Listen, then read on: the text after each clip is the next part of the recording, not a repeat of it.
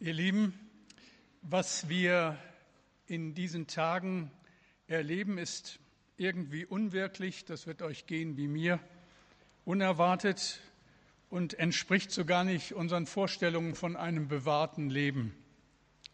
Und ich könnte mir schon vorstellen, dass der eine oder andere von euch sich in diesen Tagen die Frage gestellt hat, lohnt sich das alles? Das ganze fromme Leben, die Gemeinde, der hohe Anspruch der Bibel.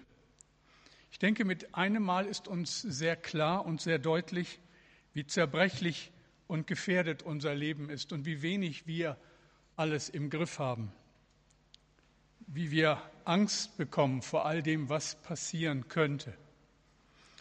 In einem Artikel in der Zeitschrift Aufatmen schrieb Matthias 2009, Manche Christen behaupten, mit Jesus sei die Angst vorbei.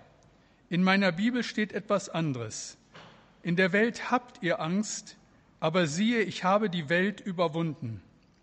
Zu den vielen Eigenschaften, die mich an Jesus beeindrucken, gehört auch die, dass er diese Realität nicht leugnet.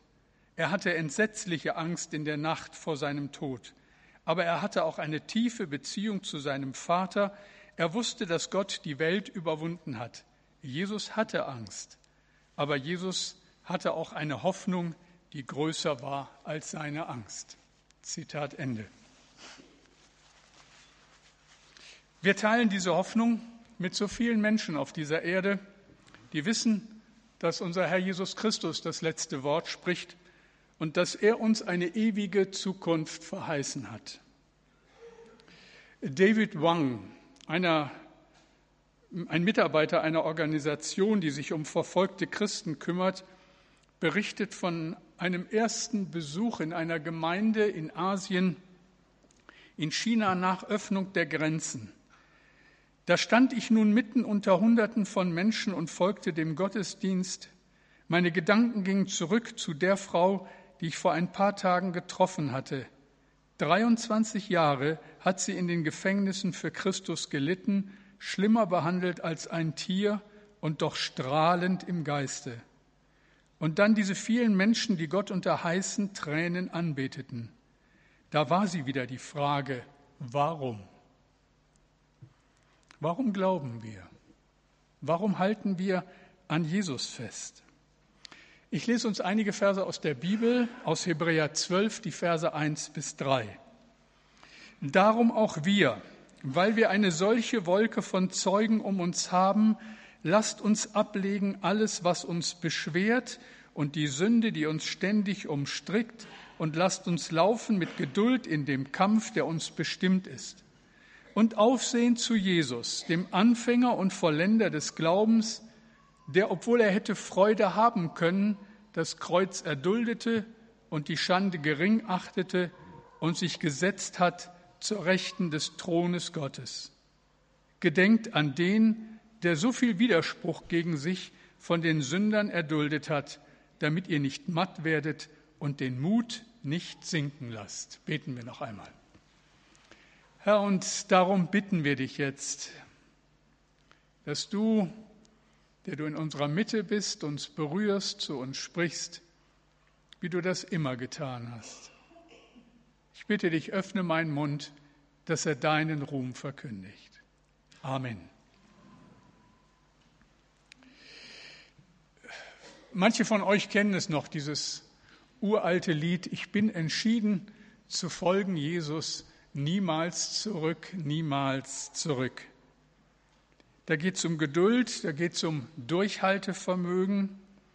Es geht um die Fähigkeit, unter Druck standhaft zu bleiben und dabei zu blühen und zu wachsen. Wie schrecklich ist es, wenn wir die Ewigkeit verlieren, weil wir nicht dabei geblieben sind. Vielleicht nur berührt, aber nicht bekehrt. Vielleicht seelisch bewegt, aber nicht im Herzen erneuert, nicht wiedergeboren. Es muss dem Schreiber des Hebräerbriefes auf der Seele gebrannt haben, dieses Anliegen, das er so ja, beschwörend beschreibt, verlier das Ziel nicht aus den Augen. Bleib dran, egal was passiert. Und das stellt dich und mich in einen viel größeren Zusammenhang. Und Vorbilder sollen uns helfen, dabei zu bleiben. Der Schreiber des Hebräerbriefes spricht von der Wolke der Zeugen, die uns umgeben. Und das ist das Erste, was wir bedenken müssen. Das eine, die Wolke der Zeugen. Bedeutet doch, wir sind nicht allein unterwegs. Seit urdenklichen Zeiten haben Menschen an Gott geglaubt und ihm die Treue gehalten. Und sie umgeben uns wie eine Wolke erwarten unsere Ankunft im Himmel, begleiten uns durch ihre Anbetung. Hebräer 12, Vers 1. Darum auch wir, weil wir eine solche Wolke von Zeugen um uns haben, lasst uns ablegen alles, was uns beschwert und die Sünde, die uns ständig umstrickt, und lasst uns laufen mit Geduld in dem Kampf, der uns bestimmt ist. Wir haben sehr bewusst in die Traueranzeige für Matthias Schulz den Satz geschrieben, er war ein Mann nach dem Herzen Gottes und uns ein großes Vorbild. Er war entschieden zu folgen Jesus. Und wie oft haben wir darüber gesprochen? Ausdauer gehört dazu. Ausdauer bedeutet die eigene Verpflichtung zum Durchhalten. Ausdauer lässt uns nicht aufgeben, auch wenn wir an bestimmten Stellen in unserem Leben immer wieder versagen oder total verunsichert werden durch das, was gerade passiert ist. Ausdauer wartet nicht nur auf das Gute im Leben, sondern sieht auch inmitten der schlimmsten Situationen des Lebens die gute und bewahrende Hand Gottes. Nur deshalb können solche Sätze in der Bibel stehen, die uns dann auch so einen, so einen ganz anderen Blick ermöglichen. Jakobus 1, 2 bis 4. Meine lieben Brüder, erachtet es für lauter Freude, wenn ihr in mancherlei Anfechtung fallt und wisst, dass euer Glaube, wenn er bewährt ist, Geduld wirkt. Die Geduld aber soll ihr Werk tun bis ans Ende, damit ihr vollkommen und unversehrt seid und kein Mangel an euch sei. Anfechtung für Freude halten? Geht's noch? Wir sind doch keine frommen Masochisten. Nein, aber wir sind weit davon entfernt, Leiden zu einer Tugend zu machen, ganz sicher. Dann wären wir Hindus und nicht Christen. Leiden ist keine Tugend, aber es ist eine Realität. Leiden ist auch für den geistlichsten Menschen keine Freude, aber Gott schenkt Freude in tiefstem Leide. Die alte Kirche hat gesungen, in dir ist Freude in allem Leide. Ein sehr altes Lied, getragen von den Erinnerungen, Erfahrungen unzähliger Kinder Gottes durch die Jahrhunderte bis auf den heutigen Tag. Und ich habe gedacht, warum soll ich euch die Strophen vorlesen? Wir sollten sie singen. In dir ist Freude, in allem Leide. Lasst uns dazu noch einmal aufstehen. Jubilieren wollte der Martin nicht an dieser Stelle. Wir jubilieren und triumphieren, lieben und loben dein Macht dort droben mit Herz und Munde. Halleluja. Hast du glatt vergessen, Martin. Ist dir gar nicht aufgefallen, ne? Holen wir nach. Was mir wichtig ist an dieser Stelle, habt ihr die Wolke der Zeugen mitsingen hören? David, den der König Saul einst aufspießen wollte, Elia, den eine verrückte Königin durchs Land jagte, Daniel, den beinahe die Löwen gefressen hätten, Stephanus, der sein Leben für Jesus gab, Petrus, der als Märtyrer in der Arena von Rom starb, Paul Schneider, der im KZ den Auferstandenen gepredigt hat, unsere Schwestern und Brüder in diesen Tagen im Irak, im Sudan und wo auch immer. Laura, die endlich daheim ist. Matthias, den wir in unserer Mitte vermissen. Die Wolke der Zeugen. Wir denken an die Menschen, an die Menschen Gottes, die unser Leben beeinflusst haben, es geprägt haben. Auch Menschen hier aus, aus unserer Gemeinde, die jetzt beim Herrn sind. Fritz Neitzel, Friedrich, Friedchen Deike, Hildegard Findeisen, Gustav Jodeleit, Erna Schierholz, Jutta Mosebach, Renate Stelten, Ernst Leiding, Arno Schachtschneider. Ich habe längst nicht alle aufgezählt. Kinder Gottes leiden genauso wie alle anderen Menschen auch. Ihr Schmerz ist genauso real, ihre Enttäuschung genauso tief. Aber sie begegnen dem Leid anders, weil Gott uns erlaubt, durch das Leiden hindurchzusehen. Wir freuen uns inmitten des Leides, weil wir wissen, dass alles einen Sinn hat. Wir halten durch, weil wir ein ewiges Ziel haben. Vielleicht war es in früheren Zeiten so, dass zu viel und zu schnell vom Himmel gesprochen wurde. Nicht ganz zu Unrecht wurde ja der Kirche vorgeworfen, dass sie die Menschen auf den Sankt Nimmerleinstag vertröstet und dabei ihren Auftrag vergisst. Aber dann ist das Pendel so umgeschlagen und der Himmel ist in Vergessenheit geraten. Und so wird dann das Evangelium zu einer diesseitigen Alternative und dann tut es sich natürlich schwer in Konkurrenz zu allen anderen Weltanschauungen und Religionen.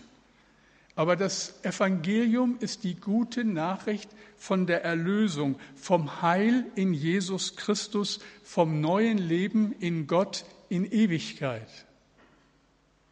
Paulus schreibt einmal 1. Korinther 15, 19, hoffen wir allein in diesem Leben auf Christus, so sind wir die elendsten unter allen Menschen.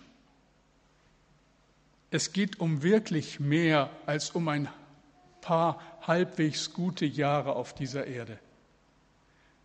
Wir werden doch so schnell älter und die Jahre fliegen dahin. Ich glaub's doch nicht, dass ich 61 bin. Wie ist das denn passiert? Ich war doch gestern noch 21. Wo sind die Jahre geblieben? Es war ja für uns, meine Frau und mich, nur ein kurzer Ausflug nach Schweden. Zwei Jahre, äh, zwei Jahre, schön wäre es, äh, zwei Tage waren wir bei Ines Leiding und es war richtig schön, mit ihr zusammen zu sein. Ines kommt aus unserer Gemeinde, ist äh, ausgewandert nach Schweden, seit einem Jahr jetzt dort. Und es war schön zu sehen, wie diese junge Frau als Christ lebt, wie sie eine Beterin ist und wie sie uns mit Fürsorge umgeben hat. Als die Nachricht vom Tod Matthias kam, konnten wir mit ihr zusammen beten, hatten Zeit mit ihr zusammen. Ines habe ich kennengelernt, als sie sechs Jahre alt war. Heute ist sie ein bisschen älter.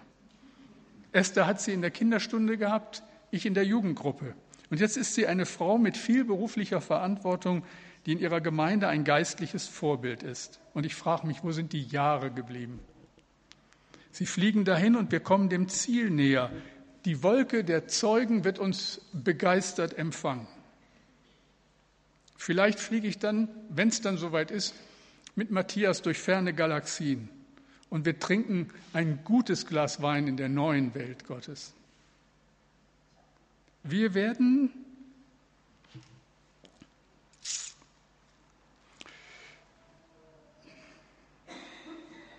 Wir werden Jesus sehen, endlich, für immer. Und ich habe so gedacht, ihr Lieben, das ist der Hammer, dass das unsere Zukunft ist. Das eine ist die Wolke der Zeugen und nun das andere, oder besser der andere, Aufsehen zu Jesus. Als Jesus seinen Dienst antrat, wurde er von Johannes getauft. Die Bibel berichtet, dass sich der Himmel öffnete und der Heilige Geist wie eine Taube auf Jesus herabkam. Und dann bestätigt Gott selbst seinen Sohn mit diesen Worten. Dies ist mein lieber Sohn, an dem ich wohlgefallen habe.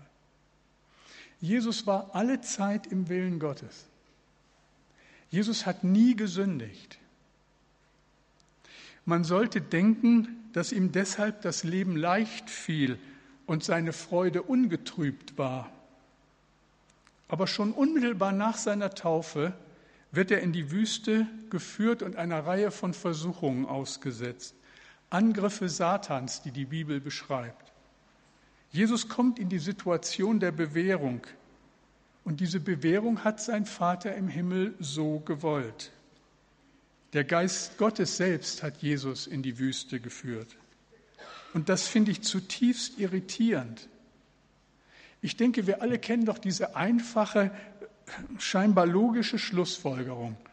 Wenn ich nah genug bei Jesus bin, geht alles gut. Dann gelingt mein Leben. Und wenn ich nicht nah genug bei Jesus bin, dann geht alles schief. Wenn diese simple Gleichung stimmen würde, wären unsere Schwestern und Brüder in der Verfolgung selber schuld. Sie haben wohl so viel gesündigt, dass sie unter so schlimmen Umständen leben müssen. Und das, ihr Lieben, ist grusig, Blödsinn. Und andererseits, über so manchen Reichen und Schönen in unserem Land müssten wir unsere Meinung ganz schnell ändern. Wer so viel Glück hat im Leben, der kann doch nur fromm sein, oder? Und da merkt ihr, dass das alles nicht stimmt. Dass das hanebüchender Unsinn ist. Die Gleichung geht nicht auf, weil Gottes Absicht viel weiter geht und weil wir noch in einer gefallenen Welt leben, weil wir noch nicht am Ziel sind. Er will, dass seine Kinder den Himmel erreichen und nicht vorher aufgeben. Er will, dass sie ans Ziel kommen, weil der gute Staat nur Sinn macht, wenn wir das Ziel erreichen. Wisst ihr, was die Hasen in der Leichtathletik sind? Die spurten bei den Langstrecken los und jeder staunt über den wunderbaren Läufer, der doch noch nie ein Rennen, ein großes Rennen gewonnen hat. Ein super Start und ganz schnell hat er 10, 20 Meter Vorsprung und die anderen hecheln hinterher in großem Tempo. Aber dann ist der, der da so vorweggerannt ist, plötzlich weg. Manchmal schon nach einem Viertel der Strecke. Er hatte nur eine Aufgabe. Er sollte den Lauf schnell angehen, die anderen mitziehen, aber ans Ziel kommt er nie. Das sind die Hasen. Wisst ihr, es macht mich traurig, wenn ich an bestimmte Menschen denke, auch in unserer Gemeindegeschichte, die ich so im Laufe meines Dienstes kennengelernt habe, die losgespurtet sind. Und wir haben uns mit ihnen gefreut über ihre Begeisterung. Das war eine helle Freude. Wir haben tolle Lebensberichte gehört und uns mit ihnen gefreut. Aber heute sind sie nicht mehr dabei. Keine Ausdauer, keine Kraft zu widerstehen. Es ist doch so, gute Zeiten können die wahrhaft schlechten Zeiten sein, wenn wir über Wohlstand und Arbeit und Betrieb unseres Lebens den lebendigen Gott vergessen. Und schlechte Zeiten können gute Zeiten sein, wenn wir in der Krise zurück zu Jesus finden. Deshalb Hebräer 12, 2 und 3. Lasst uns aufsehen zu Jesus, dem Anfänger und Vollender des Glaubens, der, obwohl er hätte Freude haben können, das Kreuz erduldete und die Schande gering achtete und sich gesetzt hat zur Rechten des Thrones Gottes. Gedenkt an den, der so viel Widerspruch gegen sich von den Sündern erduldet hat, damit ihr nicht matt werdet und den Mut nicht sinken lasst. Unsere Kraft kommt nicht aus uns selbst. Wir haben keine Chance, halten nicht durch. Diese Erde ist viel zu attraktiv und der Himmel zu weit, als dass wir hier so einfach durchmarschieren könnten. Wie halten wir durch? Wer motiviert uns all die Jahre, Jahrzehnte der Nachfolge? Es war vor 14 Tagen im letzten Gottesdienst vor meinen Ferien. Thema war die letzte Predigt über Josef. Wer da war, erinnert sich vielleicht noch. Offenbarung. Und während der Lobpreiszeit ist dann etwas passiert, was hin und wieder passiert. Ihr kennt es vielleicht auch. Im Nachhinein habe ich gedacht, für mich war es so eine Vorbereitung auf das, was kommen sollte. Jesus war mir plötzlich so nah, eigentlich so unvorbereitet, aber so spürbar nah, dass ich nicht weiter singen konnte. Das passiert mir übrigens öfters, dass ich nicht weiter singen kann, aber das war vor 14 Tagen ein ganz besonderer Moment. Und solche Augenblicke sind so kostbar, dass man sie festhalten möchte. Aber das kann man nicht. Aber natürlich weiß ich auch um ganz andere Momente, um die dunklen Stunden, um Angst und Müdigkeit, um Sünde und Versagen, um Enttäuschung und Trauer, um Nichtverstehen und Verzweifeln. Und das darf kein Grund sein, aufzugeben. Ich will aufsehen zu Jesus. Ich bin entschieden zu folgen Jesus niemals zurück. Er ist der Anfänger und Vollender unseres Glaubens. Das bedeutet, ohne ihn läuft gar nichts. Wir halten durch, weil er durchgehalten hat. Dort am Kreuz. Es hätte ein Wort von ihm genügt und Golgatha wäre in ein Schlachtfeld verwandelt worden. Kein römischer Soldat hätte überlebt. Kein Pharisäer hätte weiter gespottet. Er ist unser Vorbild, unsere Motivation. Gedenkt an den, der so viel Widerspruch gegen sich von den Sündern erduldet hat, damit ihr nicht matt werdet und den Mut nicht sinken lasst. Wir halten durch, weil er uns hält. Es kommen Tage, da können wir nicht einmal mehr beten. Es kommen Tage, da verstehen wir Gott nicht, begreifen nicht, weil wir einerseits wunderbare Bewahrung erleben und andererseits hinnehmen müssen, dass schreckliche Dinge passieren. Kommen wir zurück zur Frage vom Anfang. Lohnt sich das alles? Das Leben mit Jesus, die Gemeinde? Warum tun wir das?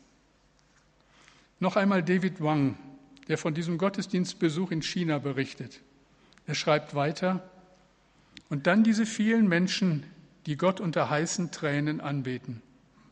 Da war sie wieder die Frage, warum? Habt ihr nichts Besseres zu tun, als in die Kirche zu gehen? Warum setzt ihr Karriere, Gesundheit und Leben aufs Spiel? Und wieder gab es nur eine Antwort. Gott selbst ist es, dessen Liebe wie ein Feuer in den Herzen der Gläubigen brennt. Gottes Liebe in Jesus Christus, unserem Herrn, das ist es. Und deswegen wollen wir aufsehen zu ihm und dabei bleiben. Und dann frage ich euch das, und das muss jeder für sich ganz persönlich beantworten. Willst du das? Dabei bleiben. Und vielleicht wäre es in so einem Gottesdienst neu an der Zeit, es Jesus einfach mal wieder zu sagen.